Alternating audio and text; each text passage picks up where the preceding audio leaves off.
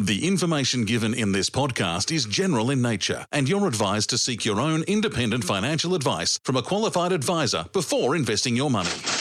Money, money, money, money. The biggest unanswered question is Money, Money, the money, money, money. where is the money? And now, reinventing the way you invest, how to value the best stocks and buy them for less than they're worth. Welcome to Valuable the podcast with your host, Roger Montgomery. Hi, I'm Roger Montgomery, and welcome to episode three in our Valuable podcast series How to Value the Best Stocks and Buy Them for Less Than They're Worth. Well, when we last got together, we talked about the important step that thinking like an investor is. Thinking like an investor is different to thinking like a speculator. Instead of thinking about stocks that go up and down, value investors think about businesses that are going to create wealth. Focusing on businesses rather than stocks and concerning yourself with an understanding of those businesses enables you to identify the extraordinary ones, the truly extraordinary ones. It also helps you avoid the riskiest companies, and that will generally enable you to navigate the gamut of market conditions with confidence. If you think like an investor, it means understanding the difference between price and value. Price is freely available, everyone can see it, there's no information in it. And value is something that's much rarer. It moves a lot less less than price, uh, and it's easier to focus on.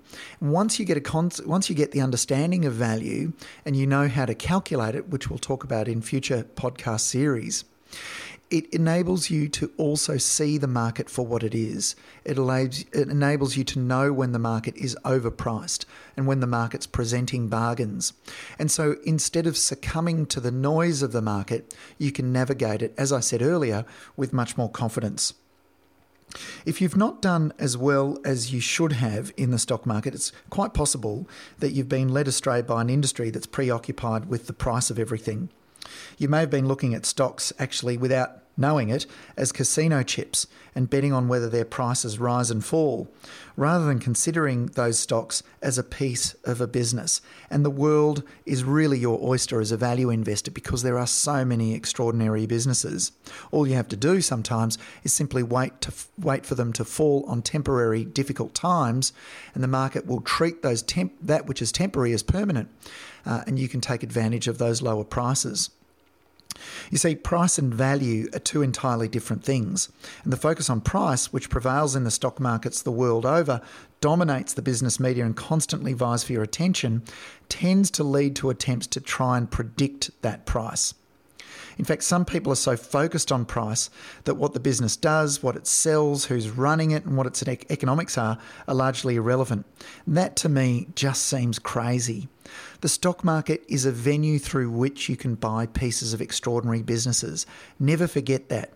The price over the long run will look after itself. Okay, with that in mind, what are some of the things that we need to know about identifying extraordinary businesses? Well, in order to be financially successful in the stock market, you really only need to understand those few concepts.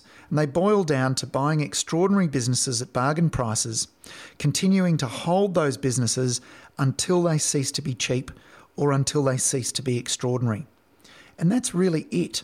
In fact, it was a famous Indian investor, Chandrakant Sampat, who once said, The future is uncertain and unpredictable. The only way to create wealth is to look at strong possibilities at great discounts. And that's what we're talking about in this Valuable series. So, what we want to do is to give you the tools, the signposts, and the numbers to help you identify superior businesses. Your job as an investor is to pay a price lower than the value you receive. So, what you pay uh, is the price, and what you receive is the value, and your job is to pay a, lower price than the value you receive. It really is that simple. What we're also going to do is put together a manageable portfolio of outstanding businesses whose profits generally rise over time and whose economics are and remain superior.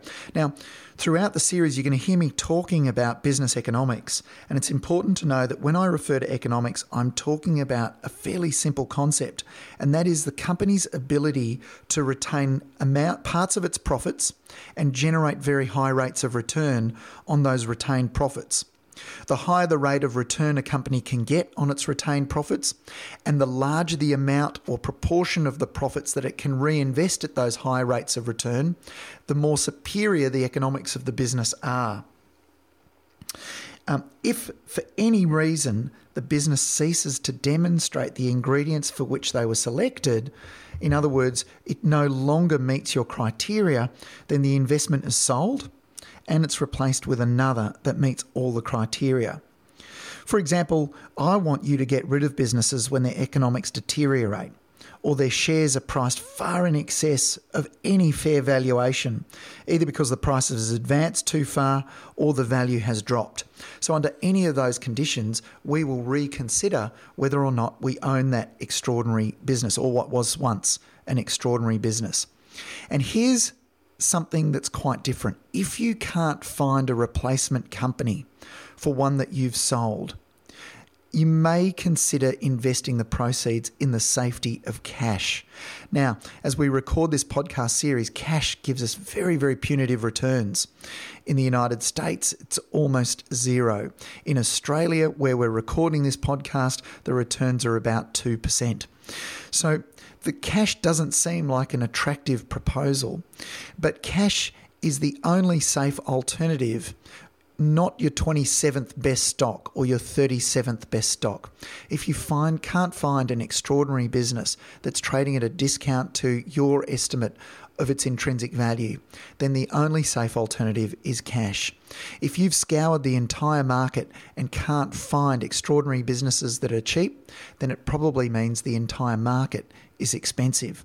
It doesn't mean it won't continue going up but eventually it will come back to earth and opportunities will abound. Thanks for joining me in this valuable podcast series, and I look forward to seeing you in episode four. You've been listening to Valuable, the podcast with Roger Montgomery, reinventing the way you invest. This has been another quality podcast production from Bytes.com. Want to learn more? You can get Roger's best selling book, Valuable, from Amazon or any good online book retailer.